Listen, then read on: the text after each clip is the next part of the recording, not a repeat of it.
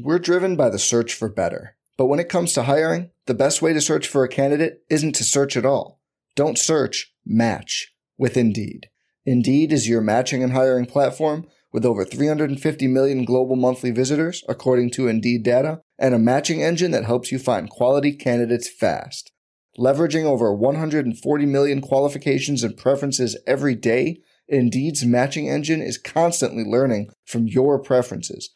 Join more than 3.5 million businesses worldwide that use Indeed to hire great talent fast. And listeners of this show will get a $75 sponsored job credit to get your jobs more visibility at Indeed.com/Blue Wire. Just go to Indeed.com/Blue Wire right now and support our show by saying you heard about Indeed on this podcast.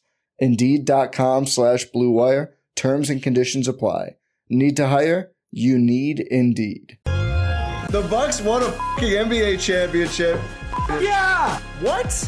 He tries to take a pulse, babe.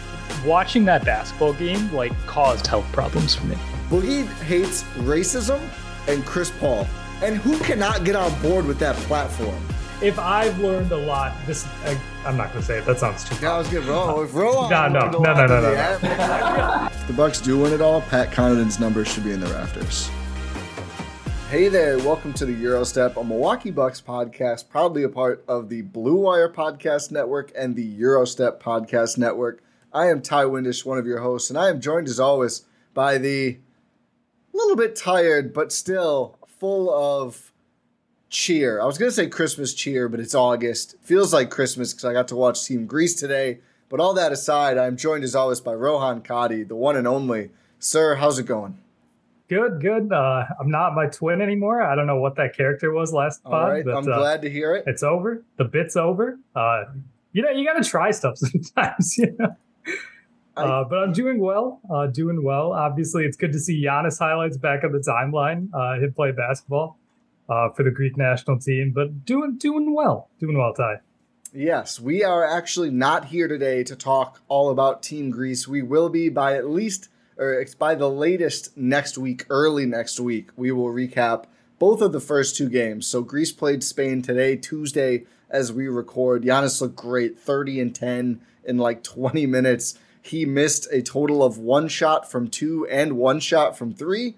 Unfortunately, he also did miss three free throws, but still shot 70% from the line. But we will break down the whole team. Giannis, Thanasis, the two Milwaukee Bucks. Alex, unfortunately, as Eugene predicted on our last podcast, which was a preview of said Greek national team, he predicted that correctly. So go listen to that for a deep dive beforehand on Team Greece, but we will be back with more coverage. But today, we've got something. Actually, one more thing before we get to today's show. I just want to put out a plug. We haven't done this specifically in a while, I think.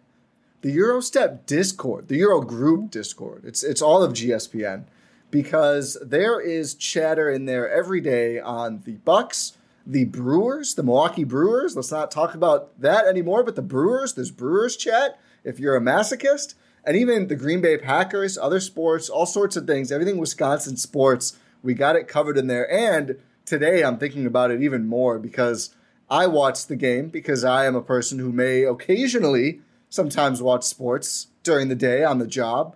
And we had a nice little group, not even little, actually. We had a nice group of Discord folks live chatting about the game. Every Costas moment, Thanasis getting in there and almost hurting guys as one does. Of course, Giannis's domination. And it was great. So if you want to chat about the upcoming Greek games or Brewers games or anything else, make sure to get in there. You can find the link at gspn.info. And also, one more benefit here.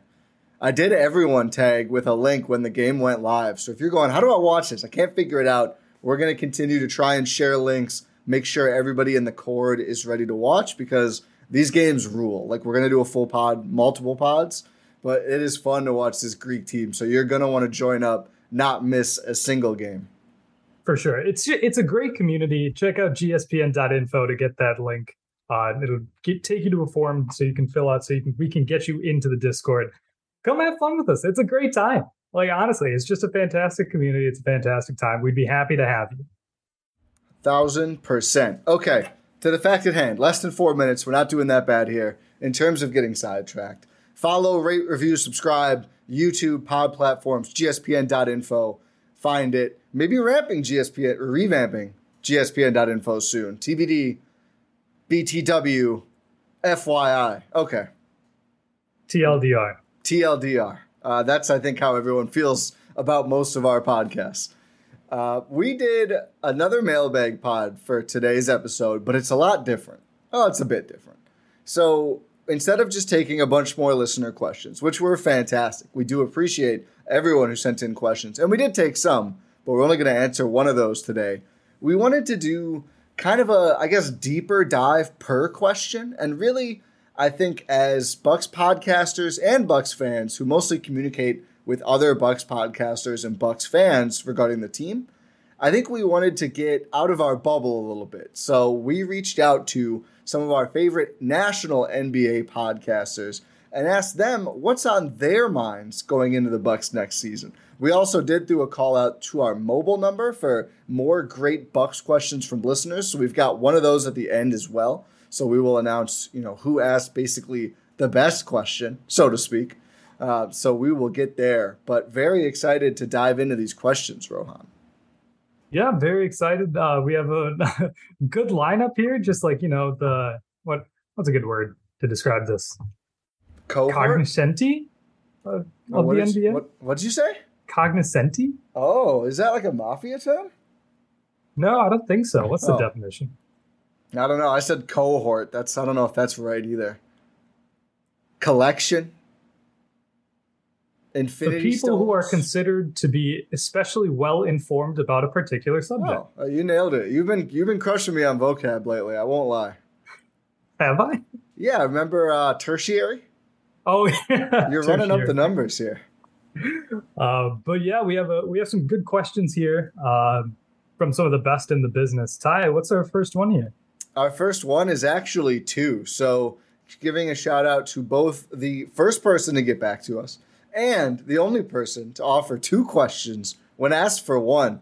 Just too much curiosity about the Milwaukee Bucks to be limited to one question. So Dan Favale, NBA writer at Bleacher Report and host of the Hardwood Knox podcast here on Blue Wire Network as well, at Dan Favale, Favale on Twitter. An incredible follow, an incredible pod too. I really love the detail that Dan goes into. So well done. Every single team. I don't know how he does it. Not enough sleep, as he regularly mentions on his podcast. Dan, get more sleep, my guy. But so I think folks will be able to tell just from the questions themselves the amount of care that Dan puts into covering the league. So I'll do the first one. I'll let you read the second one, or this is going to feel like an audiobook with me narrating. Again, love it, Dan. No offense. We love the attention to detail, but we'll go one at a time. So number one, given the Ingles injury and Milton coming back from wrist surgery, is there a chance MarJon Beauchamp actually gets real reps as a rookie? I know we always over-romanticize how valuable certain rookies are and that contenders must operate with immediacy, but Milwaukee's wing rotation kind of falls off a cliff after mid Pat and Wes, the latter of whom is a million years old and was way too important to them last postseason in a good but also unsettling way. Even if it's just to buy some regular season minutes and he's not considered a 16-game player, wouldn't it behoove, great word, the Bucks to showcase him? Or is he better off just getting more extensive burn in the G League where they can allocate more offensive usage to him? It's an interesting question. I feel like top of mind for a lot of Bucks fans. Rohan, what are your large Marge immediate rotation thoughts? It's bow clamps, by the way. Don't try to sneak that one past me. First of all, great question. Thank you, Dan. This is something that we've touched on a little bit in the past, right? We talked about in the pod after we learned that Middleton was going to be having surgery that, hey, this might be a chance for Beauchamp to actually get, like, he might get some starting minutes here with Middleton out for the start of, presumably out for the start of the regular season. Maybe potentially even. We're not sure. Potentially. Yeah. At least coming back probably a little slower. Yeah, there's a chance. Not to say it's neither confirmed nor denied. We have no idea whether he's going to be back or not. So if Middleton is indeed out, we postulated that Beauchamp might be able to actually see a starting role because, one, it's the start of the regular season. You want to get guys like the vets and the regulars like sort of, you don't want to go too hard right away, right? Because you got to save your minutes for this team. This team, the postseason is obviously what matters most compared to the regular season. But if you get a guy like Beauchamp, like I feel like the hype has sort of died down a little because obviously summer league's over. We have Giannis playing now. Who wants to talk about rookies? But MarJon Beauchamp, we were all super, super excited to see him, like what he had to show after his summer league performance. We need to let that translate into the NBA, or at least we need to see if that translates into actual NBA basketball. The only way to really see if that's true is by trying it, right? You can't know if he's going to translate or not if you don't play him. Like 100%. Dan's right. The wing rotation is sort of does fall off a cliff after Middleton, Pat, and West. Can Beauchamp take a leap? Can he actually fill a role in the rotation? I think so. We've talked about it before. He has theoretically has NBA-ready defense. He has good movement skills off the ball on offense. Obviously, he's not going to handle the ball a lot or do a lot of on-ball actions when he's playing for the Bucks in the NBA. He's not ready for that yet. But you have to get him some reps. It can be very, very useful. And we've seen it before. Bud's done it with Dante, their last first-round pick, the only first-round pick of the Bud era, realistically. So if you have, like, we've seen it before with Dante. I think we do see it again with Beauchamp. Yeah, you mentioned Dante, and I was pulling up the numbers here. If I look distracted on YouTube, that's why. So, and I do think this is not an original thought. I think Eric Name has covered it in detail. I know others have too. But you look at this idea that Bud doesn't trust rookies, Bud doesn't play rookies, etc.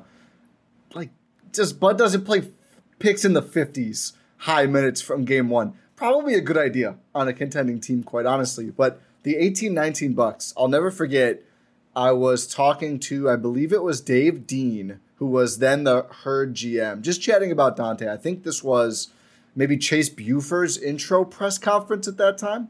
I don't remember, but it was some Herd event, and just chatting about Dante and the excitement, right? Because they hadn't had too many first round picks. Everyone was excited about Dante, and I thought I kind of basically asked, you know, are we going to get to see him a lot, or kind of assuming we'd get to see him a lot because Coach Bud, even I think that at that point, people knew he didn't love playing rookies, and you know the Herd. It just seemed like a smart place.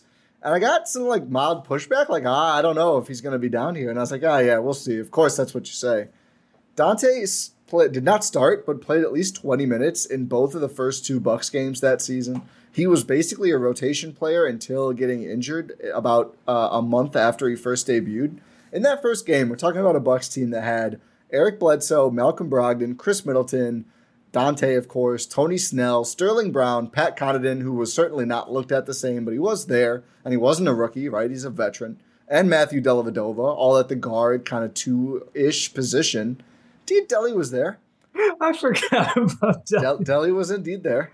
But Dante plays 22 minutes game one. Only Ersan plays more on the bench, like doubles up Tony Snell in that first game, first night of the year. So I think certainly even with, you know, the team is overall better now, especially with Chris either potentially missing time or maybe not playing a full load right away. We'll see.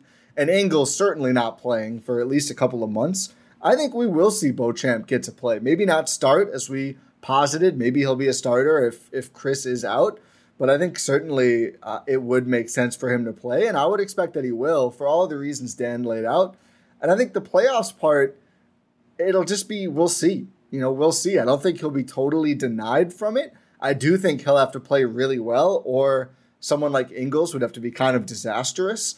But I think certainly there's a chance. And honestly, it'll probably be really important how Beauchamp starts off the season, because you assume there'll be more minutes for him early, barring other injuries, with Chris coming on slow and Ingles not going to be ready right away. Although you never know how a season can shake out. Yeah. Like one thing about Bud is he gives guys chances to prove it. He gives them a short leash occasionally, depending on the player and how they perform. But he does give everyone a chance to really like say, hey, what can you do out here? So he's going to give Beauchamp a look. I think so. Is he going to use him in the G League a lot? I doubt it. I don't really. Oh, that was my other stat. Do you know how many games Dante has played in the G League in his career? I think it's like two, isn't it, or one? Four. Oh, four. Good. Yeah, four total games. So It's not. They didn't do it very often.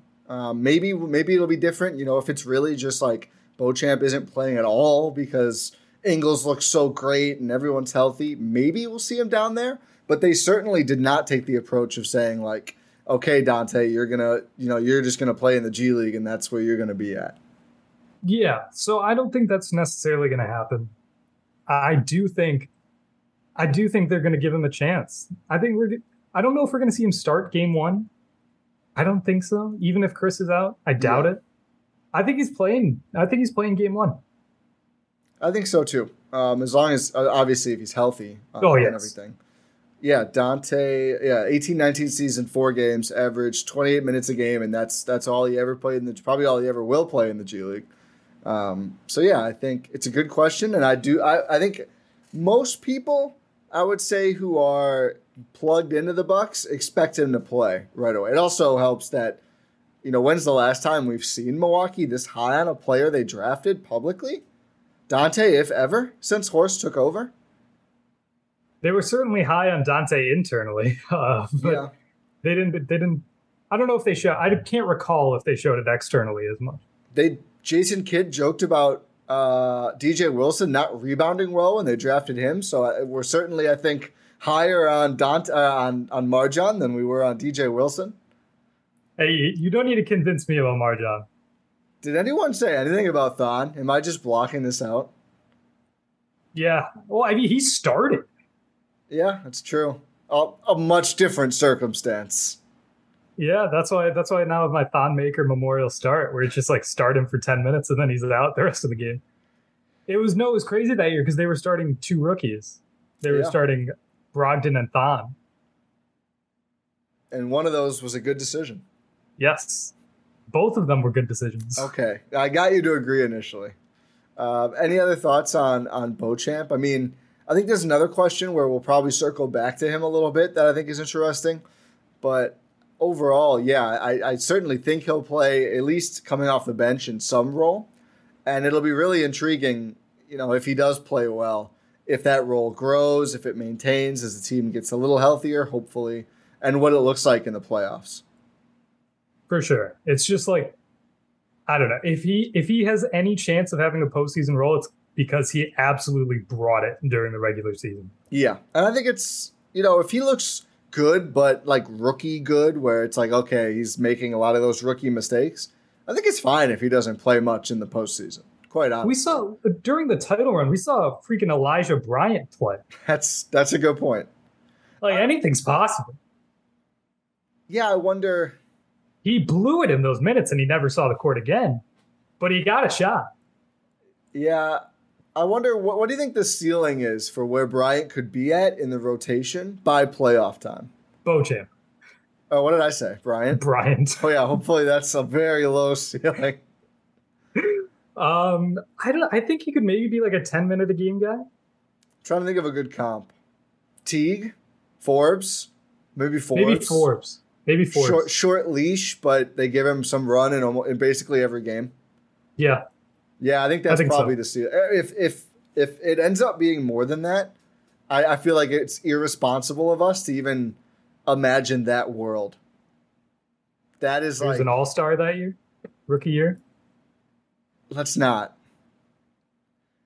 I don't know. I mean, you just look at the core 4, and then Pat, and then Bobby, and then, you know, maybe one of Hill, Jevon. Like, there's just not going to be that many minutes. We'll see what Ingles looks like.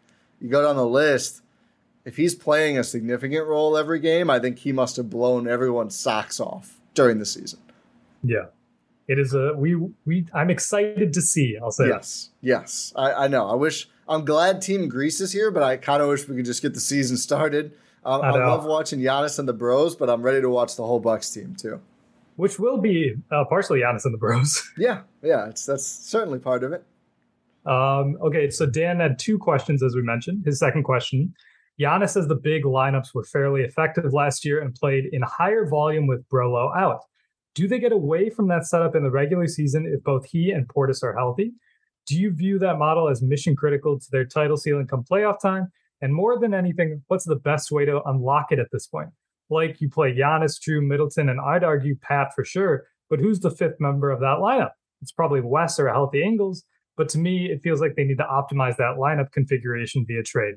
Is that fair, or am I going full inaccurate hashtag national analyst here? So it's interesting. It's a great question. I think it's fair to ask. I don't know if they need to make a trade. I think it's Bobby. I think it might be Bobby too. I mean, I think that's. I think the Bucks at least a little bit think that, because I mean they kind of had to just for asset management and everything, but. Pretty substantial investment made in Bobby, and the trade kicker means that it's going to be hard to move him if he doesn't want to be moved. To me, it feels like they look at Bobby as a vital long-term piece. Maybe it's just pure asset management. I think it would not be very Bucksy to pay that kind of a price tag into the luxury tax for a player they don't see as vital. You know, we've seen them last offseason make a really harsh decision on a player like that. I think they at least feel there's a good chance that Bobby Giannis 4-5 can be that smaller but still big enough lineup. And it gets a little confusing because, like, who's the big? Is Giannis the big? Is Bobby the big? They're kind of co-bigs, quite honestly. But I do think, and this is something I've thought about a lot this summer, I think that lineup is probably the one I'm most intrigued to see. You know, the big three, I think Pat is a good call as a wing player in there, and then Bobby. That is probably the highest ceiling non-Brook two-way lineup, and it's going to be really fascinating to see how it goes. I think those two were overtaxed trying to do it all of the time, but hopefully getting more reps together as the front court last year, they can take that and build upon it this season, with that being more of a quote-unquote death lineup, not something they have to do every game, because I do think there were diminishing returns on having those two play together as center all of the time. Like, I don't think that's optimal. Oh, for sure. Like, we saw that Giannis Bobby frontcourt was actually very successful during the playoffs last season. Was it good to do in the regular season all the time out of necessity because Brook Lopez was out, as Dan mentioned? Probably not. I don't think we see Giannis at the five lineups tons this season. I really don't think so. During the regular season, I will say. Like, define with tons. The moves. What? Define tons. Like 10 minutes a game? Oh, yeah. Yeah, well, probably a little. Well, you know, it depends. So, simple math question. If Brook plays 28 to 30, either Serge plays or one of Bobby or Giannis is your center for 20 minutes a game. Yeah, that's what I'm saying. I don't think we see it for 10 minutes a game. So, what do they do? Season. I think Surge? You do Bobby. Yeah, I think you do Bobby and Surge. Well, you could do Giannis Surge. Just Surge in general means. To me, I almost think it's like either you have a traditional center and some combo of players, or you don't. Those are like the two configurations in my mind. So either Surge gets dusted off and plays every game, which the Surge heads, the con heads, if you watch Succession, the Surge heads are going to love. They're going to love it. The Surge-assance? No. A Surge-assance? We need some term for the Surge Mafia in my mentions. Every time anything about Surge comes up, you think Bud's ever going to play Surge? I truthfully didn't. Maybe they'll have to, as you're saying, as you're laying out. It probably also depends how seriously they're taking said game. But, yeah, I think those are the two options, though, as of right now, is either Surge plays or you are going to see 20 minutes a game of quote-unquote small lineups. Yeah, I think we see Surge plays. Maybe this is where Manu has an opportunity. You know, like there's a chance.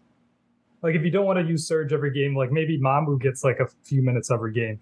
Like I think the Bucks have realized that they have for a few years now that the regular season does not matter to them. Like they use it, they get antiquated with all of their like schemes and all that. But then they're trying to get through it, get to the postseason. I don't think they want to put even more of a burden on Giannis than they have to, and playing Giannis as the primary center a lot puts a lot more strain on his body than the Bucks probably want to do. And then they were forced to do last season because of Brook. And by the time they actually got like a true quote unquote center in Surge, like obviously they had like Greg Monroe and DeMarcus Cousins. And you saw those guys play because it's like, okay, we really don't want to put Giannis at the five this entire time. Yeah. So I do think they take it even more easy on Giannis this regular season. Like this guy, he's in the prime of his career. He's just entering the prime of his career. You get older, you don't want to take any risks. Agreed. You know, I think, you know, maybe Bobby takes more of the five load in the regular season that swishes in the playoffs. Like that was his original role with the Bucks. Like in his first season, he was the backup center. Like it wasn't until the postseason where it's like, oh yeah, this guy's a four. We can't play him as anything else besides a four in minutes that matter. But he was the backup five for the regular season. I almost think they both are going to be a little bit 4.5s. Like I think Giannis needs to box out a little better. That's one Giannis thing he could probably improve upon. I also think there's just an energy conservation thing happening there, and that's why Giannis so publicly missed Brook Lopez. To kind of underscore your point about Giannis Bobby lineups working last season and postseason, I pulled up the net rating. So this is just all lineups with both. So this does include some, both of them in a center. I would hazard a guess a lot of it is just them and not a center, but it's a little clouded. But nonetheless, all the minutes that Bobby and Giannis played together. In the playoffs, 215 minutes, with a net rating of plus 13.2, which is like really good. In the regular season, those two played over 1,109 minutes together with a net rating of plus 10.1. So, I mean, some of this is, you know, you could probably put you out there with Giannis for 10 minutes a game in the regular season and have a decent net rating because it's Giannis. Maybe, maybe not. But I do think like clearly it worked to a certain extent. Like they weren't bleeding points in those minutes. And to put it in perspective, like in the regular season, Chris and Giannis played 1,300 minutes together, net rating of plus 8.0. So like the Bobby Giannis minutes better than the Giannis Chris. That's a noisy regular season and everything else, but still like it worked. And I think expanding upon it and making that the default smaller lineup, it's intriguing, especially as Bobby himself combatively noted on Twitter. He wasn't a very bad defender in the playoffs. No, I was about to say, we've preached this all throughout the offseason. It wasn't the defense that was the problem for Bobby. It was his offense.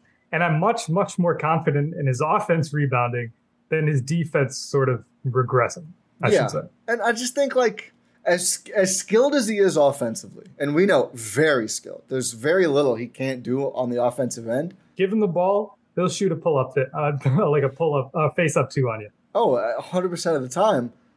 But it's the same as Grayson.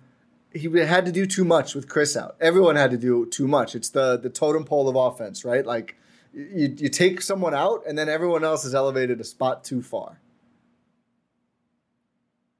I'm trying to think like totem pole. Have you used that before and I forgot? I don't know if I have. It is how I think about it though. I think it I think it always makes a huge deal when you. What about a pyramid? Pyramid of offense? Yeah, I think it probably makes more sense because then it falls down a little bit. It crumbles. Yeah. So then once a layer is removed, it's uneven. Yeah. The layer cake of offense. We missed Chris's delightful layer, and the rest of the layers got a little soggy and then fell apart. There we go. That's better than 22 Bucks playoff run in one sentence. One weird sentence. But it's a perfect sentence. Let's think about it for a moment before we move on about a trade, right? Or acquiring another player. If there is going to be an outside player brought in. Kevin Durant. Besides Kevin Durant and Donovan Mitchell, et cetera, what kind of player? I won't ask you to name specifics because who knows what the market's going to look like. I want an ultra-efficient scorer who can get a shot off over anybody. I want one of the greatest offensive players of all time. Is that too much to ask for? Do you care what his relationship is like with Joe Tsai? No. Okay, well then there might be someone out there who fits the bill. I don't even know what player type I'd be looking for though. It's so intriguing. I think we've had this combo regarding Grayson a lot of like, you've got to be pretty clearly upgrading. Like I don't know this year. Again, we'll see how injuries, how Ingles looks, everything else. I don't know what player type you would just need to like acquire. Like, right? You just go like, oh yeah, they need one of those on the roster. Like a PJ Tucker type, I think the problem is there's like one of those, and it's PJ Tucker, and he just signed with the Sixers. Have you forgot about number 37? I try to. I do try to. Have you forgot about the Thanasis? Already on the roster. There we go. And they won't need to trade for Costas if they need a new center, or Papianis. They would just need to sign them. Yeah, I'm having a hard time sort of thinking of trade targets who would fit that bill. Maybe PJ, if things go wrong for the Sixers. There's no way. I mean, that's just I just can't see that ever happening. Grant Williams? Again, I don't think the other Eastern powerhouses are going to be like, hey, would love for you to have this. You just call the Sixers a powerhouse? I think they're probably top 4 or 5 this year, which is pretty good for them. That is true. They might make it out of the second round for them. Let's not get carried away. Yeah, that's true. I think the Raptors' revenge is coming with a vengeance this year, to be quite honest with you, for the 76ers. If that happens, I am not going to stop laughing. I wish. I know we're not popular right now. We are not popular in Canada. I know that, but I'm rooting for you guys in this situation. I feel like our approval ratings might be growing because we just haven't had a series in so long. That's true. And I think ever since then, we've been relatively high after the Pascal Siakam debacle. I think we've been relatively high. I think we like Barnes. Yeah, we do. I don't know. Yeah. It's hard to think of trade targets though. Yeah, like let's say someone I've been enamored with, right? Kenny Hustle, which I don't like. They just extended him. I don't think they really want to trade him if they. Even he can't be. He can't be. But even if he could, what situation do you really want to play Kenny Hustle over Bobby Portis or Pat Connaughton? Maybe slides in over Ingles. Is that the best you're doing? I think so. Realistically, is it just injury prevention that we're looking for at this point? Yeah, we've talked about it ad nauseum at this point. This roster is loaded. Yeah, I just think it's difficult. Yeah, it's difficult to make clear upgrades, especially with the guys who've been extended, who have contracts that fit Milwaukee's salaries. It's very, very complicated. This might be a trade deadline where Horst is quiet. I say that. He's going to do something again. I think the most likely moves, one is if Serge doesn't look good, maybe they take another swing at a true backup 5. Because I do think there's probably some room between we're going to use our whole MLE on a center who might not play a lot of nights. And sure, Serge Ibaka, why not? I do feel like the team must be pretty confident that he's gotten healthier, given that they're signing him after having him in the building. Who knows? But I think that's a possibility. And otherwise, just a backup shot creator off the bench if they're not loving Grayson, if Hill isn't looking good. But there's a universe where George Hill does bounce back, as I've already started to claim some George Hill stock quietly and bounce into the George Hill redemption arc. And there's a world where you're like, yeah, Serge is fine. He's not great, but he's fine, and they don't really need to do anything. Maybe they are quiet for once. Who knows? I think a lot depends, too, on how Ingles looks. I think there's just question marks. But right now, as it sits, I'm not like, oh, yeah, we need some sort of a move to happen. Yeah, maybe Serge just hated Luka Vildoza and didn't want him to shine, and that's the reason he took a lot of shots.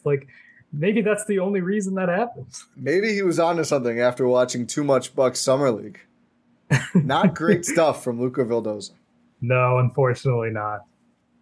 Lindell looked good, though. Lindell looked great. I would love that news to come any day. Not that I'm rooting against AJ Green, but I think Lindell was a superstar. For sure. Next question. This is a fun one. So Richard Jefferson, host of the Road Trippin' Podcast, NBA champion. Road Trippin' Podcast found here on Blue Wire as well. ESPN TV personality, general aggravator, TikTok star, big resume. Is he big on TikTok? Huge on TikTok. Really? Richard has a great TikTok. Yeah. Really good TikToker. On Twitter, it's @rjeff24. You probably already know Richard Jefferson, but that's the @. I relayed this through some friends at the Blue Wire studio. Shout out to my guy, Jeremiah, for that. But so maybe a little bit of confusion in translation, although I think it still counts as a Bigs Bucks question. Here is the thoughts of Richard Jefferson. Quote, he says there really are no weaknesses. The question is, can Connaughton take the next step? And then if they stay healthy, they're the favorites out of the East again. So three vastly different things going on. One, Richard not buying the Celtics hype, which I love. We love to see. 2, there are no weaknesses, which I think is interesting. And then 3, can Connaughton take the next step? I don't even know how to process that question. I'm excited to think about it more. I feel like maybe he's tapped into something that's really prescient because Pat has gotten significantly better over the last 3 years.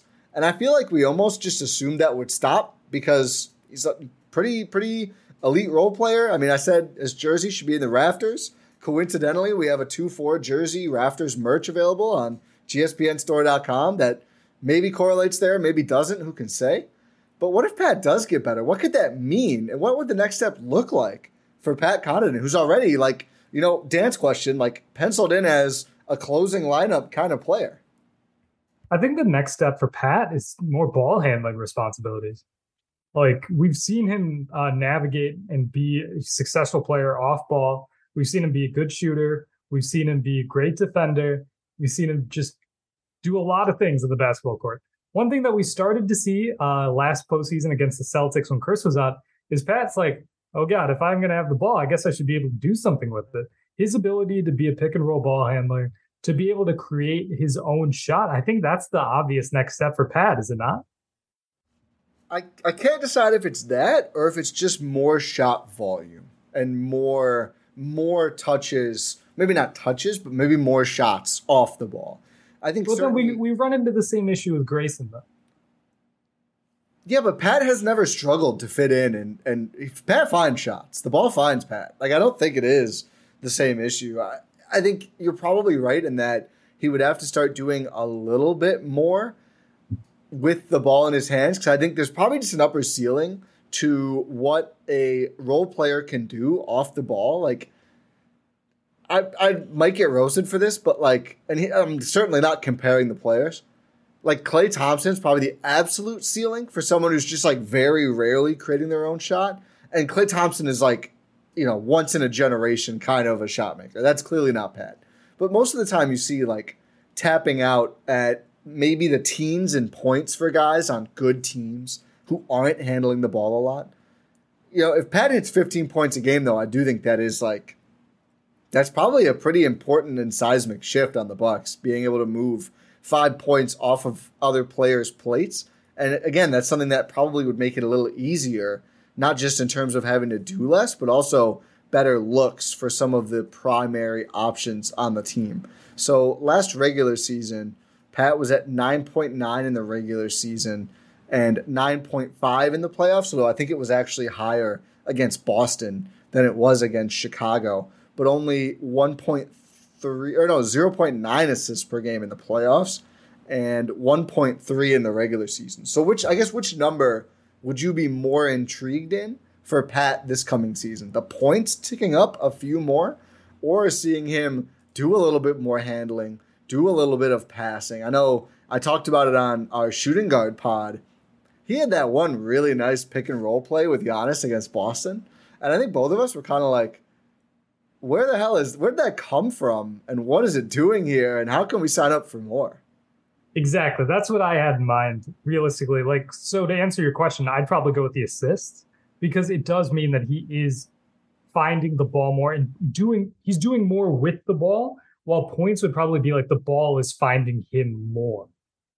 Does that make sense? The way, yeah, like, I think that makes sense. Yeah. So it's just like, If you have more assists, you're creating more. I know assists aren't everything. Assists aren't the definition of playmaking and doing stuff with the ball, but it is an indicator of you being able to do stuff with the ball in your hands.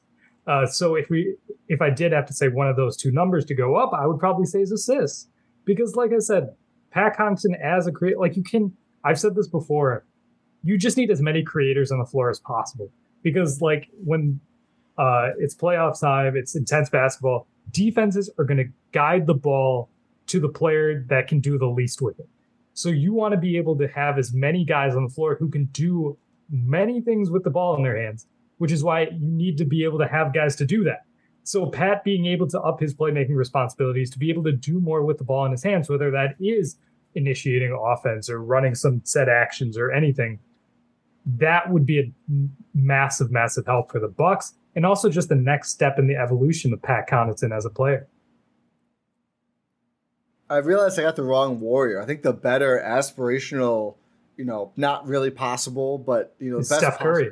No, it's Wiggins, right? Wiggins is, I mean, he's the number one overall pick, so it doesn't really work, but that's what he's become more or less. And I think he's not going to get, Pat will never get there in scoring, but regular season Wiggins, in addition to his 17 points per game, 4.5 rebounds, 2.2 assists, one steal and about 0.7 blocks, where, you know, Pat was, you know, about 10 points, 4 rebounds. So the rebounding is pretty solid. Again, just 1.3 assists and just under 1 steal. So, you know, the scoring will never get to Wiggins' level. And Wiggins is, I mean, again, he went first overall in large part because he can score, just not quite well enough to be a true number one or I think a true star. Although he did start the All-Star game. Maybe he is a star. Maybe we're just idiots. But it's he was the second best player for them during the playoffs. Yeah, that's probably true. We're driven by the search for better. But when it comes to hiring, the best way to search for a candidate isn't to search at all. Don't search, match with Indeed. Indeed is your matching and hiring platform with over 350 million global monthly visitors, according to Indeed data, and a matching engine that helps you find quality candidates fast. Leveraging over 140 million qualifications and preferences every day, Indeed's matching engine is constantly learning from your preferences. Join more than 3.5 million businesses worldwide that use Indeed to hire great talent fast. And listeners of this show will get a $75 sponsored job credit to get your jobs more visibility at Indeed.com/Blue Wire. Just go to Indeed.com/Blue Wire right now and support our show by saying you heard about Indeed on this podcast. Indeed.com/Blue Wire. Terms and conditions apply. Need to hire? You need Indeed. Hey, it's Kaylee Cuoco for Priceline. Ready to go to your happy place for a happy price? Well, why didn't you say so? Just download the Priceline app right now and save up to 60% on hotels. So whether it's Cousin Kevin's Kazoo Concert in Kansas City, go Kevin, or Becky's Bachelorette Bash in Bermuda, you never have to miss a trip ever again. So download the Priceline app today. Your savings are waiting. Go to your happy place for a happy price. Go to your happy price, Priceline. Who is an aspirational role player? Yeah, it is true. For Pat. I think... I love KCP. He's kind of already there statistically. I think he's already at KCP level. Lakers KCP was like a 10-point per game guy. I mean, you look at his career in Detroit, and last year he was like 13, 14. But those are worse teams, so there were more shots for him. I think Lakers KCP might be a good shout because he was their third best player. Yeah, for that title team, which Pat will hopefully never again have to be in a playoffs, although he kind of was the last postseason, which was a problem. So maybe KCP is still there. But it's like if you have the ability to reach that level, but don't need to be at that level, I think that's what you want. That's what you aspire to have on your team is guys who are overqualified for their roles. Like playoffs. if you let's say like this is not comparable at all. But let's say if you have Kevin Durant, or maybe I won't say Kevin Durant, I'll say Kawhi Leonard. Kawhi Leonard, proven multiple, like he can be the best player on a title team, right? Imagine if he is your second best player. That's just, it's overkill, right? Yeah. Like that's what you want. That's what you want on your team. You want overkill at these positions. So if you have a guy who's capable of being your third best player, but is actually your fourth or fifth best player, that's incredible. Yeah, I don't know. I also think that Lakers team was such an anomaly. I think it's going to be really hard for a Pat or KCP level player to be top three on a championship team again. I think the Warriors were not deep, but A, they had Steph, which helps. And then they just had a lot of like, you know, guys who passed their prime, but like it's still Klay and Draymond. You have Wiggins, who again, former number one pick. Draymond was not there. He wasn't. He was helpful in some. He was pretty helpful in some games. Really bad in some games. He was like their fourth best player. Fourth or fifth. Poole. I'd say he was their fifth best player. Otto Porter. Yeah. Draymond might be out of the top five. It's complicated. Because it's Steph, Wiggins, Klay, Poole, Otto, Draymond? What if it's defense for Pat? What do you mean? What if the next step is his offense mostly remains as is, but he improves further on the defensive end? So, like, how? Like, he becomes, like, an apex? No, not apex. I think right now I would mostly term Pat's defense as fine. What if we move that up to good? I think he's that good. You think he's that good? Like, on ball against, like, solid wings. Obviously, you know, if it's LeBron, LeBron's going to do whatever, or whichever, you know, apex wing player. I think Pat is good. It's just the problem is his size. Yeah.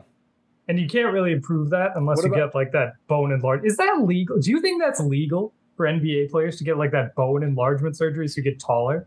I hope no one ever does that. If not, why haven't people done that? Like, why, if Isaiah Thomas can't find a job, why is he not getting that surgery? Short kings, he's always said, don't do this. No. Like, Isaiah Thomas has always said, if he was like 6'3", he'd be like the best player ever. Be 6'3", then. Go ahead, go do it. I don't think you should advocate for this seemingly experimental surgery. It's not. It's a thing. Here, I gotta look this up. This discomforts me, but I just worry. I bring it up because maybe it's off ball. Maybe it's, you know, do a little bit, not too much like he did, but a little bit more like passing lane stuff for Pat Connaughton, because he's almost reached like the apex of role player production. You look at past championship teams, and I read KCP's numbers with the Lakers. Like Danny Green on the Raptors, who people loved, right? 7 points, 3.5 rebounds, 1 assist per game. Like it's really hard to be much better offensively as a fourth or lower option than 10 points, about 5-6 rebounds. Like there's just not enough production there when you get to the playoffs. So I don't know, maybe a little off ball, maybe a little passing lanes, interruption. Maybe that's it. I don't know exactly. The handle would be really interesting. And I think I've already talked a bit, and we both have, about, you know, he's become so good as a role player because Pat can shoot, and he's done the high hand shoot. He can shoot right away. And we like the way he drove and finished last season. Maybe it is adding, you know, now when he drives, he's better at hitting another shooter or getting it to Giannis on the inside. And he does that twice a game, and that opens up the offense. Maybe your initial take was the most correct. I just don't know how much, like, scoring wise, we can hope for at this point, because it's already a pretty substantial amount of points given Chris, Giannis, Drew, Bobby Portis, you know, etc., like Grayson, the list goes on. It's just only so many guys are going to score in double figures. So this surgery is possible. Okay. It costs like $70,000. That's nothing for NBA players. It's a lot for normies. But it's a thing. It's like actually a thing. They break your femurs and then like what is it? What exactly? Do they stretch you on a rack too? No. So what do they do? So they cut your bone and then like in half, and then they basically like have like an extender like put in, like screwed in. So it's like the part of the bone is like separated. So it's just like elongated. Sounds like a horror story. It's a thing. Yeah. Let's just move on, Dr. Rohan Stein, to the next question. I'm getting perturbed by your fast. Were you 5'10" at one point? You seem really invested in this being a good idea, Rohan. I've not had this surgery, but I do think, like, man, Isaiah, if you're listening to this and you want to try it, like, why not at this point? He's either going to do this or not listen to us anymore if he is. Those are the two options. Any other thoughts on RJ saying Bucks no weaknesses, top in the East, and Pat's next step? I think, yeah, we covered Pat's next step. Like, we've talked about this team as it's deep. They have answers at every sort of position you would want.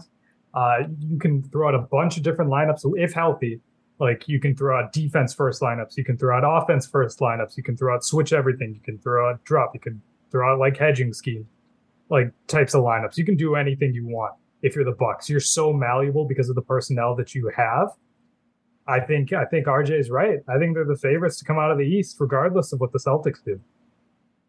We'll see. They have the best player in the world. Yeah, they do have that. The next question, I think, gets a little bit at one of their more interesting supposed weaknesses. I think it's valid. So Jason Maples, tremendous Twitter follow and host of the Temple of Hoop podcast on all things NBA, also here on Blue Wire. You know, just so happened we had our Blue Wire friends asking for this episode. It wasn't mandated, but a shout out to our Blue Wire podcasters for getting back to us and providing some really great answers. So at JJMaples55_MST, Maples asks, Are you sold on the Bucks' athleticism outside of their core three? Outside of Giannis, Middleton, and Drew, the latter two being over 30, it seems to be their biggest issue. They looked overwhelmed physically in that Celtics series, is why I'm asking. I think this is a really good question. Yeah. You are sold or you're concerned? No, I am concerned. This is something that I've been concerned with for a while now. It's just the athleticism and why it was so high on the Beauchamp pick, because he is an athlete. Yes. There's two guys on this team, currently on this Bucks team before, I would guess three now with Beauchamp, who just screams out athlete. Like, oh my God, this guy's jumping out of the gym. This guy can slash. This guy can attack. That's the two Antetokounmpos and MarJon. So, obviously Giannis is Giannis. Thanasis. We don't know what we're getting necessarily with MarJon yet, but I do agree. This team, they have been overwhelmed physically in that Celtics series. They were pushed around, given they pushed back, and Giannis pushed back with a passion. I think I tweeted after the first game, where it's the Celtics are trying to overwhelm the Bucks physically, and the Bucks replied "Jokes on you, I'm into that stuff." That sort of thing. Where it's we'll play. If you want to play physical, we'll play physical. That's the identity this team is built on. I do think there's a little bit of a difference here between physicality and pure athleticism. Yeah, 100%. A PJ Tucker guy, a Wes Matthews guy. Those guys are physical players. They're not overwhelming athletes. It's strength versus bounce, I think, what we're really getting at here. Strength versus quickness versus mobility, stuff like that. If you want to get into strength, the Bucks have a very, very strong roster. Yeah. Top to bottom, these guys are jacked. They will not get aside from maybe Grayson and Mamu.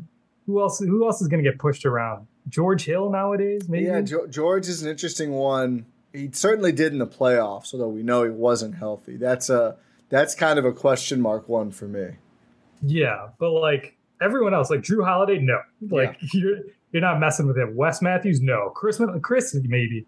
I'm really interested, and again, it's not close to the top, but one of the reasons it was so frustrating that Chris wasn't able to play against Boston was his defense wasn't that good last season. I think whatever metrics they say, but just watching him, we both noted this several times. He wasn't a very good or impactful defender in the regular season, and we didn't see him much against Chicago, and then, of course, not at all against Boston. So I would have been fascinated to see how does he hold up with Jalen on both ends, assuming he takes reps on Jaylen Brown, right? How does that look? Is there more in the tank? Can he tap into it? Or is there just a lesser top gear there? I think that is going to be a huge deal for the Bucks, assuming they run into Boston. Less so, I think, if they see, a team like Philly, where there's just not as many wings. I think you're not as worried about it. But Boston, certainly, with all their wing players and potentially one more big one looming, the wing defense will matter. And I think that was kind of where they were most taken advantage of to a certain extent.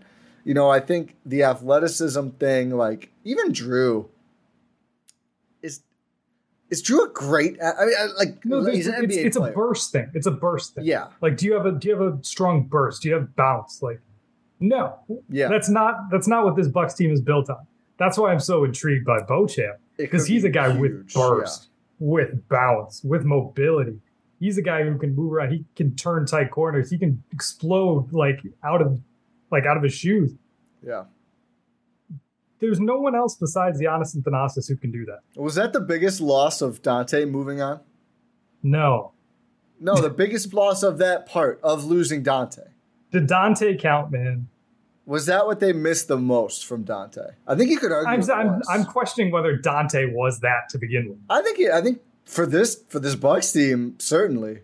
I mean, relatively, probably, but in a general sense, probably not. I think he was their second. You talk about explosiveness on both ends. Pat as well, Pat to an extent, he just doesn't do as much. On both ends, Dante would bring explosive plays every game, and he wouldn't always finish those plays. But, he would flash to the rim when not many players were in a game, right? He would go get a big rebound. He would defensively fly through the lane and get, outside of Giannis, who, again, defensively, I just think there's only so much you can expect given the load he carries on offense. Outside of Giannis, it's the Bucks are, I think, a lot of guys who star at one-on-one defense, and Drew can do everything. but it's less about explosion. Drew, it's more like calculated strength. It's strength and intelligence. Yeah, it's like it's guile, right? Like if you go to the wrong place, Drew just takes the ball. You're trying to use words now after you said that. I've always used words. I do more than player names and sounds and stats and numbers, but I know. But ever since you said I've been winning in vocabulary, it feels like you've been trying to put an effort into it. Maybe. Feeling very gregarious, Rohan. Maybe even whimsical. If we're adding to the lexicon of the viewers, it's perfect. Exactly. Listeners, viewers, whatever. Yeah, it's both actually. Yeah. But I do think that is maybe, I mean, the people talked about the on-ball defense and true with Dante, but maybe the explosiveness was quietly as important. I mean, I think Grayson, it's so weird because he's like such a good athlete in practice, but I feel like in games, especially defensively, it just doesn't come out as much. It did sometimes against Chicago, but not regularly. So I think that is maybe one of the ways MarJon could ingrain himself even earlier is if you go, oh, wow, like everyone held up really well positionally on defense for 20 seconds. And then MarJon just explodes and steals and it's a fast break. And, you know, you can really, I think that might be his biggest way to like get his spot is if he's bringing something no one else can bring. Like, is he going to shoot better than Pat year one or Grayson? Probably not. Is he going to defend better than Wes on a play-to-play basis? Probably not. But if he's like productively more athletic than everyone besides Giannis, maybe that is his way to playing more than we expect in the games that matter. For sure. I think that's definitely his way to get there.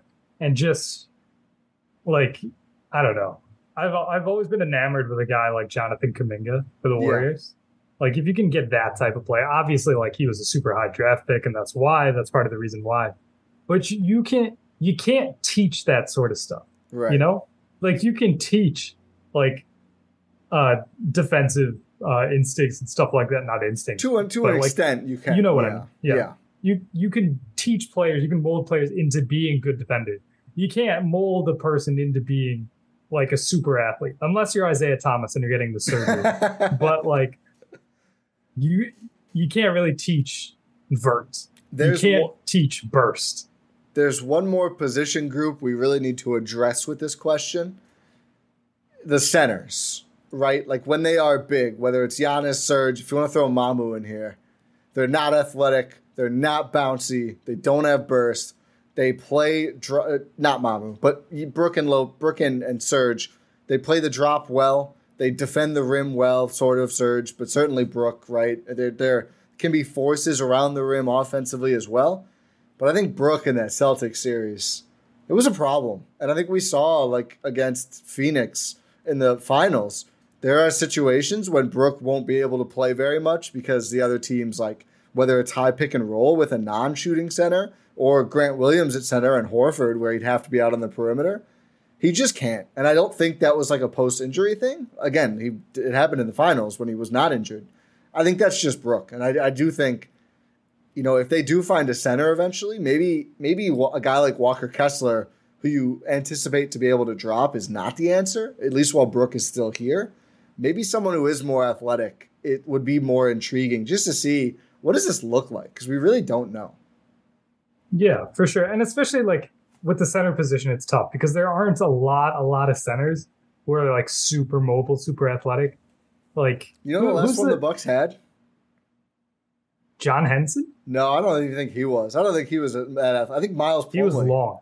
Yeah, might be Miles, you know. Most springy, athletic center. Oh, my goodness. Time. I mean, if you're riding a unicycle, you got to be athletic. Was that Marshall or Miles? That was Miles. Oh, yeah, that's right. I think Marshall didn't do it, or I asked him about it because he was with the Herd for a hot second. Yeah, that was Miles. You're right.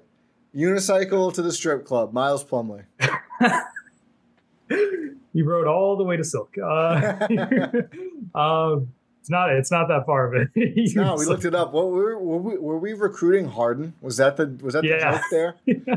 It's like a block away. Yeah, I vividly remember Google Mapsing it to figure out the exact mileage as part of our pitch. I guess it didn't work. And not too mad at it. Yeah, no. I mean, it's Bucks fans overall, probably too low on James Harden at this point, but not too mad at it, no. Yeah, not too mad at it. But athleticism, at center, it's tough. And it's not going to come as currently constructed on this roster unless you're playing small. Super small. Yeah. So, and that's just like, that's what a center is. They're big dudes. Yeah. That's why it's impressive. Like, that's why Giannis is so impressive. He's 7 feet tall and can do all this stuff. Like, it's a rarity. Yeah. We've talked about how hard is it just to, like, a flawed replica of Brook Lopez. It's been really hard, right? Like, there's just not that many drop centers who can make themselves useful enough offensively on the Bucks. Now it's like, yeah, can we actually get one of those who's also athletic and springy? Like, not sure that player exists. No. It's 5 years ago, Brook Lopez. Prime Dwight? Oh, yeah, it's prime Dwight. That now we're talking something. Anthony Davis, maybe? Yeah, probably. You could probably say prime Anthony Davis, too, based on the way he's looked the last 2 years. But yeah, he does not move the same. I don't even know if he was that. Was he? I guess he was pretty athletic too. Yeah, prime Dwight. He put on a bunch of weight. Prime Dwight, prime Shaq. Those guys, like when they were really strong and fast, like that's a different level of dominating the paint defensively, but also just jumping out of the gym. We have not really like an Artis Gilmore. Whoa. Okay. You've been playing a lot of my team. No. I recognize the greats. Yeah. I do play my team. Yeah, I was gonna say. I feel like we really haven't had, like, the dominant centers. Like, I guess you could say Giannis. I don't know if I'd call him a true center. No, I don't think he is. But right now it's like Jokic, certainly not that. A fine athlete, but not that. Embiid, who is, like, just too big to be that fast. Embiid is fast for a guy who's 7'3", 250. Let's put it that way. Yes. Maybe, like, a Kareem? Yeah. Early Kareem, probably. Like Bill Russell, someone like Wilt. Yeah, Bill Russell, R.I.P. We used to have a lot of R.I.P. Bill Russell, the saddest NBA news in quite some time. But yeah, it's just not a ton of springy centers. And if they were absolutely dominant. Yeah. It's not someone the Bucks can acquire. No. I mean, listen, if they somehow luck into the second coming of Dwight Howard, it's going to be a fun next decade. Maybe it's Dwight Howard currently. It's not Dwight Howard currently. I can say that much. Is he still a free agent? I think so. Yeah, I'm kind of surprised JaVale got a deal first and for much, much more if Dwight gets signed at all. But yeah, he's still a free agent. Like he was at WWE, I think. He's going to have fun no matter what. That's what we know about Dwight Howard. Did he stop eating 10 pounds of Skittles a day? I think he did. But you know what we do know about Dwight Howard? What? That he likes Milwaukee. Shout out Gus Johnson. He told me he likes Milwaukee. I think Gus said, he asked him about Dwight. He's like, you never know. I like Milwaukee or something like that. About his impending free agency or something before he signed with the Hawks. Yeah. Got a bag from them too. Yeah. All right. Last question. I think, thank you to our three national NBA podcasters for their, I think, really allowed us to look at the Bucks a little bit differently. So thank you to Jason, Richard, and Dan for the great questions. Now, again, we said we picked one listener question. We already hit an hour through 4 questions, which is very us, but that's okay. There's a lot to talk about. And a listener who signed as Sam W. asked us one more question. I think not something we haven't discussed, but probably haven't dove deep on. Driven, dove, dived, like all those words are giving me hell on this podcast. But Sam asks, out of everybody coming back, Jevon Carter seems like the only player without a defined role. Where do you guys think he'll fit in with the team this year? Is he the primary backup point guard? Are him and George Hill now in a position battle for that spot? Or is he further down in the rotation and more of a just depth piece? This is intriguing because I feel like Bucks fans and us on the show have mostly kind of glossed over the Hill-Carter thing and like, oh, it's kind of an issue. We hope Hill is better. We hope Jevon plays. I don't know where I stand currently. I guess I need to figure it out by the time you're done talking. But what are your thoughts on Carter's role? I certainly agree out of, Bobby, Wes Matthews, and him. he's certainly the one with the least defined. I mean, you could argue it's less defined than Ingles, who I think is going to likely walk into pretty significant wing minutes. Yeah, for sure. Like we saw this last season. Everyone was clamoring for Jevon Carter to play when George Hill was playing. It's just, what I would like to see is Jevon start off as the de facto backup point guard. Like maybe not even point guard. He is a backup guard. Like he is in the bench five, I think is a good way to put it. Like if we assume Middleton misses a bit of time and we see Grayson and West start, I think you have to see Jevon play. Like there's no other option. And even when Chris Middleton comes back, I think he is sort of in a position battle with George Hill. And that's an upgrade over what he was last year. Because last year he was just the third string point guard. That's all he was. He was the third string point guard. If Drew and George Hill are both healthy, Javon's not playing. I think now you see both Jevon and George play, especially like George Hill, very old. Is he healthy? Who knows? Obviously, wishing for the best for George Hill.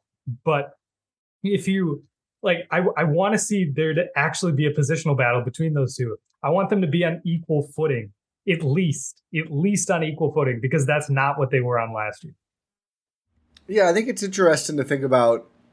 Like, they're not exactly the same position. Maybe they both slotted in at the one. They do different things. I won't say very different, because until pretty much the Celtics series, when Bud foolishly asked him to guard Tatum, Hill was still, had a very strong positive defensive impact on the Bucks. Matt Moore shared some of the rotation data. Like, Hill is near the top of the league in terms of positive impact on a defense, on your team. So I won't say very different, but I think, you don't ask him to do probably the same things you asked Jevon to do, or at least you shouldn't. Like, I think Jevon, you put him on a smaller offensive player and say, hound him 94 feet, raise hell, spot up for some jumpers, did a little bit of off the dribble work that was intriguing. But Hill is more of solid team defender, good ball mover, better ball handler, play initiator, that kind of a thing. So it might be the same minutes, but I think it is a different role. And I think it's kind of interesting. At some point, there's going to be an odd man out of the 1, 2, 3. So let's ignore the Chris injury for now. Drew, Grayson, Chris are going to start at those positions. Then you've got George Hill, Jevon Carter, Pat Connaughton, Wesley Matthews, MarJon Beauchamp, Joe Ingles. Some of those guys are going to slot in at the 4. And I think, maybe Serge doesn't play every night. Bobby, Giannis make up the backup 5, and then you can slot, let's say, more Pat in at the 4. But even if you take Pat out of the conversation, we're talking about, let's just assume 3 backup spots. Let's just talk about a 10-man rotation. Maybe it's more some games, maybe it's less. Certainly in the playoffs, we would hope it's less. But that's still George Hill, Jevon Carter, Wes Matthews, MarJon Beauchamp, Joe Ingles for essentially 3 backup spots. Injuries may... You don't want to say help with this, but injuries may simplify this. But if the team is ever fully healthy, which we hope, this would be a good problem to have, Bud's going to need to make some sort of decision there. And it's going to be fascinating to see, once Ingles is back and healthy, who doesn't play. I think Jevon is maybe the betting option after what happened last season, but he was also really good, and now he's going to have more time to integrate himself with the Bucks. So I'm not sure exactly. I think Wes will always play unless there's some demise we don't see coming. I don't know. I think this is probably the most interesting part of the roster is like this 1, 2, 3 backup thing. Like, how does it shake out? It's going to be really important for the Bucks and Bud to get it right, though. I do know that. For sure. Like, I think you made a good point there. It's one thing that isn't brought up enough is that Jevon Carter was brought in near the end of the season, and yeah, it's hard to get acclimated in that situation. The last guy they had, I keep coming back to PJ Tucker. He was a trade deadline acquisition, which is before the way, like the buyout deadline and stuff like that. So even he had more time, even though he was hurt. Jevon Carter came in with less time to get acclimated with the team. He had like 2 guys clearly ahead of him in the rotation. It's hard to really make an impact there, especially when you have a playoff run coming up. now he's gotten an entire summer. He's playing with the guys. He's been with the guys in Greece. He's been with the guys in Vegas. He's in Milwaukee now, according to the Bucks Instagram, at least. That's not any reporting or anything. But he's in Milwaukee. He's getting he's working on stuff at the facility. Everything is like he's ingrained in this team now. That is a good sign to see him actually getting rotational minutes. But you're right. Your overall point is right. Like him and Hill have two different roles. How does Bud manage those roles is going to be very, very interesting to see this coming season. But I think I'll still say I think Jevon plays at least 20 minutes game one. I don't know. I mean, look at... maybe at least 15. Probably largely depends on Chris. 15 feels more reasonable. I think Pat and Bobby, if they're both coming off the bench, if they both play around 20, then there's just not enough minutes left. But it is worth reiterating that point of when he came in. Despite the injuries, PJ actually played more total minutes in the regular season with the Bucks than Jevon has so far. Like, same amount of games, PJ played a little bit more per game, even with missing so much time due to injury. And PJ was brought in, as a playoff rotation role player. It was pretty obvious all along. They had that whole Augustine didn't work out, DJ Wilson never got it together. That was the intent and purpose. Jevon Carter was brought in, interesting player who was available, and they had roster spots after the Dante trade. It's such a different circumstance. The fact that he was in the conversation, I think, really shows to how quickly he acclimated himself and how well he played. But, he played 20 regular season games and didn't play a ton in the playoffs, although he did play some, especially, I think, games 1 and 2 against Boston. He actually played a decent amount until Hill got healthy. I think now with the team for 82 before playoffs, it'll give a lot more... he has more time to realistically build a case to play over Hill and who knows over who else by the time we are to playoffs. I mean, I think centering the convo on those two makes sense because I don't know who else you're looking at and going, oh, yeah, that's a one. But, Grayson continues to struggle. What if Hill and Jevon both look good? Maybe those two play in some playoff games and Grayson plays less. I wouldn't expect that, but you never know. And I know a lot of people still want to see Grayson traded too, so he's not even a factor. So we'll see.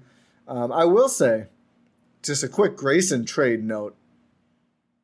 Bucks will probably be first in their division. I think unless you're getting a better player, as the Brewers demonstrated last week, you should not trade. You should not sell if you're first in your division at the deadline. Just going to say that. I know people in the NBA believe more in addition by subtraction. I get it. At the same time, you probably should not sell if you're first in your division at the trade deadline. So for me, it still needs to be an upgrade. And then if you're upgrading Grayson, that's even less opportunity for someone like Jevon, but that's a whole nother can of worms. Yeah. And maybe if let's say you do trade him, maybe don't just cut the guys to get back. Yeah. Maybe don't trade him for a guy you cut, a two-way player who stays in the G League, a worse guard, and so, Terrence Ross, and then I don't even know it, and then another guy in the G League actually. Yeah, what a mess. It's just an absolute mess. Shout out to Adam and Andrew for doing what they do. Can you imagine if the Bucks did something like that and we had to wallow? I mean, yes, yeah, yes, I can, yeah, but not this year. But not this year. Not this year. But, yeah, do we have anything else on Jevon? I think that's it. I think we're both energized. I think it would be hard for him to match the level he played at with the Bucks last year. But if he can do it, I think he's going to be able to make a case and have a true opportunity to not pencil, but maybe pen in a real, even if it's that Forbes spot we talked about, even if it's that Teague spot. Teague, I think, played more than Jevon by late in the Celtics series. I think he should at least be able to get to 10, 15 minutes in playoff games, which is helpful. And that's not a bad thing for a player who bounced around the league and was released a couple months ago. Yeah. But as he told us, he's happy to be in Milwaukee. Exactly. And hopefully the Bucks make him even happier to be in Milwaukee. by playing. Yes, sir. Hopefully. We shall see. But no, thank you, Sam, for the question. And I think that's our mailbag wrapped up, Todd. It is. Thank you very much to everyone who asked questions. And honestly, we might put some of the other ones we got in our back pocket when we put out the call in our text line, because there were a lot of good ones. There were a lot of good ones in there. Yeah. Shout out to everyone who did ask questions. So yeah, and if you'd like to be subscribed via SMS so you don't miss the next time we put out a call like this, or alert about an episode, or whatever it is that we're going to be doing, we're all over the place. But you can text GSPN to 31032, and then you'll get signed up and be in touch with GSPN. Yeah, it's fun. It is. We do have one more segment here, Ty. We do. It is Choose Your Fighter. I thought of this one yesterday because it was here in Milwaukee. I know everyone listening to this is not in and around the state of Wisconsin, but here in Milwaukee, it's been very warm, very hot, very humid, very muggy, just a little uncomfortable. What do you do when you get something, when it's feeling like that and you're like inside, it's like, oh man, what can I do to cool down? You get an ice cream. Oh, yes. You do get an ice cream. This is a two-parter. So this is a two-part question. First off, what's your ice cream flavor of choice? I'm not even going to give options for this. I don't really discriminate, but this might be, I'll give you one. I just want to make it, I'm not very picky about ice cream. Anything with like little nougats or like nuts or chocolates in the ice cream is elite, like a Moose Tracks. Untouchable, like so good. Like the ones Ben & Jerry does, all of them. Oh, yeah. I do indulge in some mint chocolate chip, though. I do enjoy it. I know people are split on their opinions. I don't understand why people hate it. I like it, too. I think it's a truly elite combination of flavors. People are going to stop listening to this because we both think that, but we're an hour 14 in. I think, thank you for your service up until this point. If you're still listening, we'll live. Please don't stop, though. Yeah, please stick around. We do like mint chocolate chip, though. We do. Mint chocolate, is that your flavor of choice?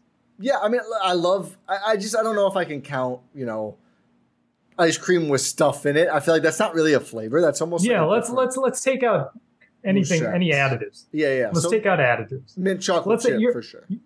Okay, but you're at an ice cream parlor or something, and they just have straight flavors. What are you getting? Mint chocolate chip. No, I said take out things with additives. Oh, there's chocolate chips. You count chocolate chip as an additive? It's added in the ice cream.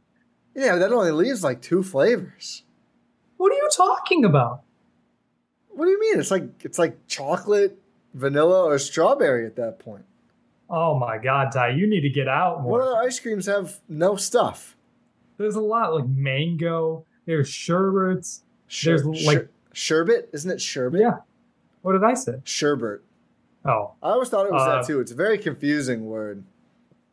There's like whatever flavor you can realistically think of. I actually don't love sherbet. Neapolitan is okay. It's kind of just all of them put together. I do love a good vanilla, like a vanilla bean, but I guess that doesn't count. So I'll just say I like chocolate. Pretty basic. I hate chocolate ice cream. Oh, is that why? Okay?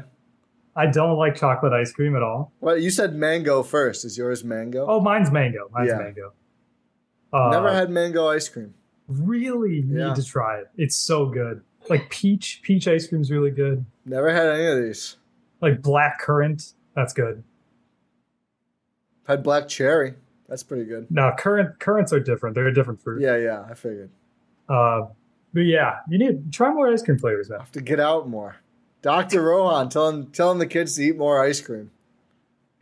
No, I go mango, but chocolate ice cream is not good. Like I like chocolate. I don't like chocolate ice cream. It's not good. And I will go to my grave thinking that. What about chocolate custard? No. Culver's? Really? No. You're saying no to it. Someone gives you chocolate custard from Culver's. You're like, yeah, I'll pass. Yeah. What's your go-to Culver's? What do you get vanilla in terms of dessert? Oh, just okay. Yeah. Can't go wrong with vanilla custard from Culver's. It's a fact. But my second. Yeah, exactly. Please.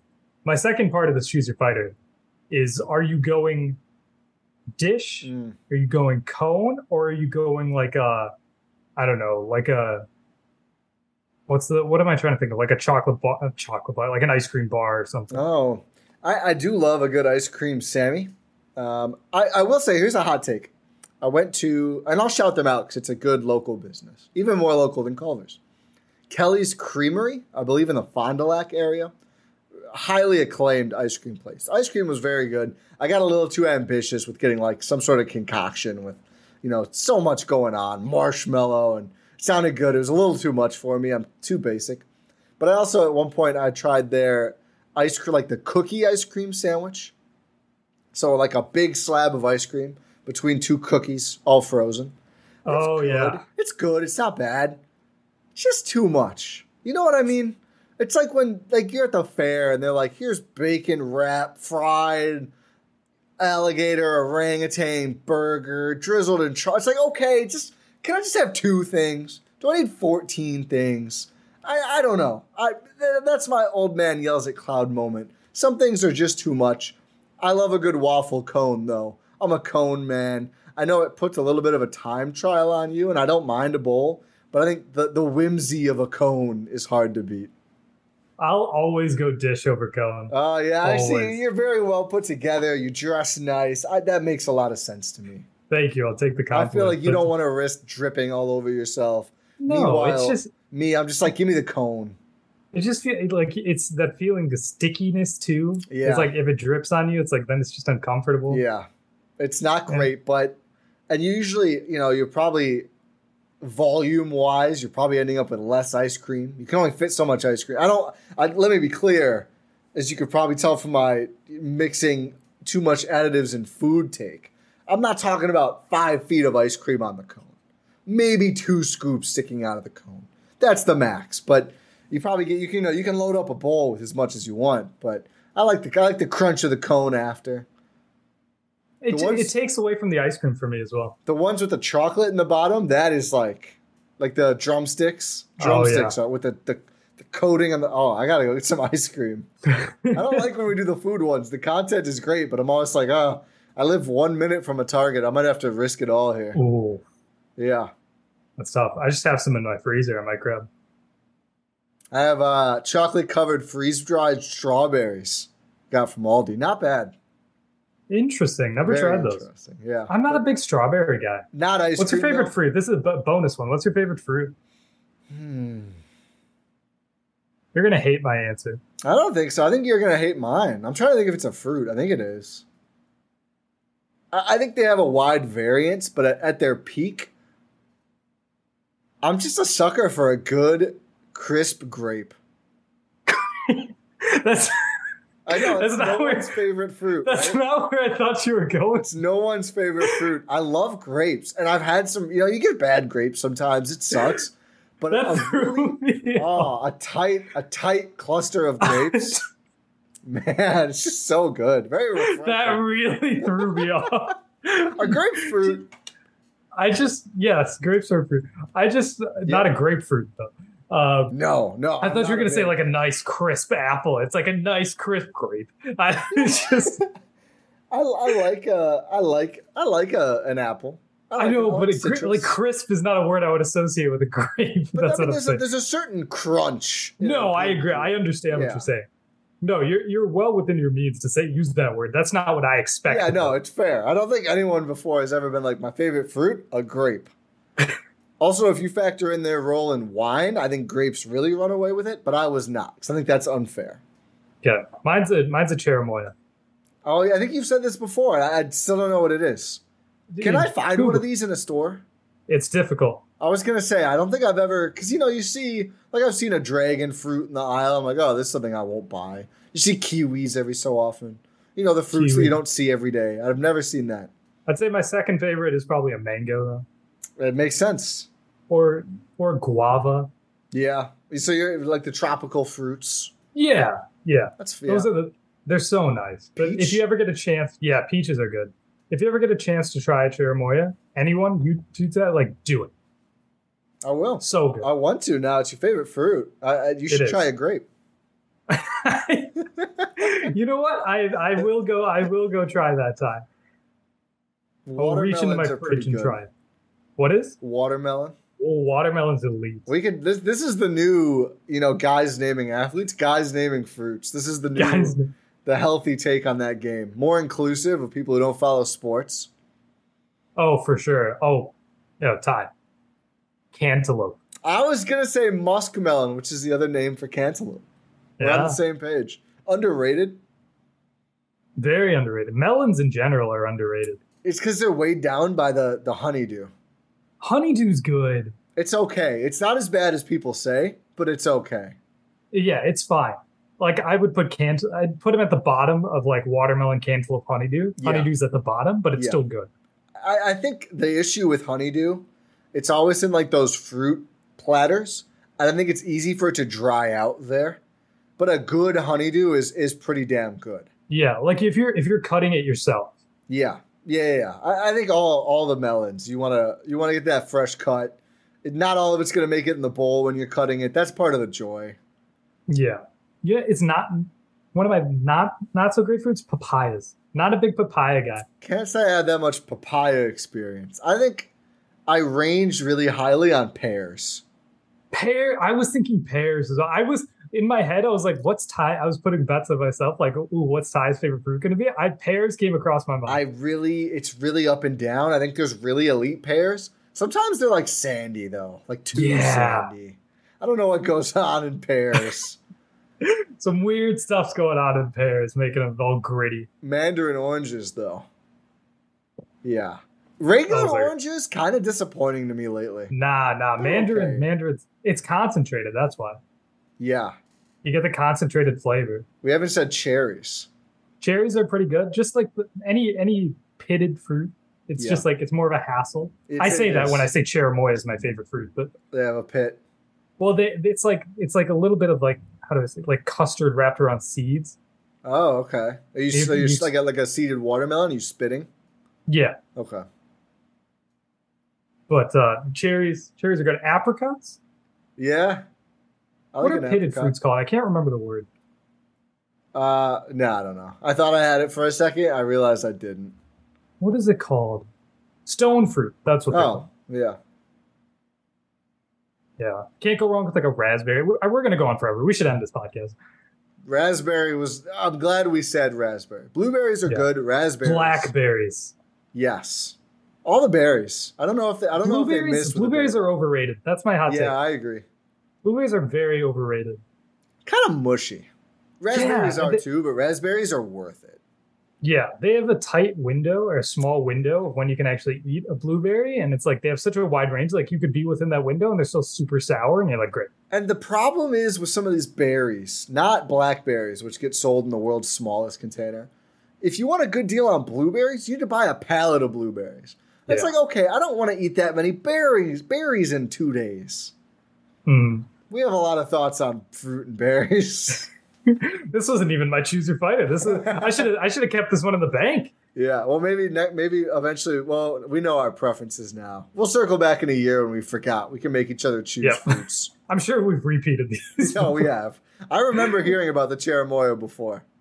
That's true. Vaguely, but yeah. I think I talk about it too much. I miss them. My sister texted me yesterday that she had one, and I've been thinking about them ever since. I feel like I need to do some sleuthing. I really want to find one now. Me too. It's like I found it once at a Meijer. I was gonna say, are we talking like Meijer Pick and Save stores, or is it like are you going like the smaller grocers? It's I don't know. There's no guarantee of it being anywhere. Like I said, I've seen it once in a Meijer, but once. Mexican grocery store or no? Is it not really? I don't know. It's tough. Well, if anyone knows, if anyone out there has a cherimoya hookup, let us know. Let me know. More importantly, any cherimoya plugs listening, please reach out to Rohan expeditiously. Yes, please do. Isaiah Thomas, get that surgery. Yep. And here we are at the end of another episode of the Eurostep here on the Eurostep Podcast Network and the Blue Wire Podcast Network. If you enjoyed the show, thank you first and foremost. But make sure you subscribe wherever you're listening to this podcast platform of choice, YouTube. Make sure you're subscribed. Check out gspn.info for all of our links, Substack, Discord forum, whatever. Just everything. GSPN is on there. Make sure you leave a 5-star rating and review on your podcast platform of choice. But yeah, until next pod random, and we'll talk to you next time.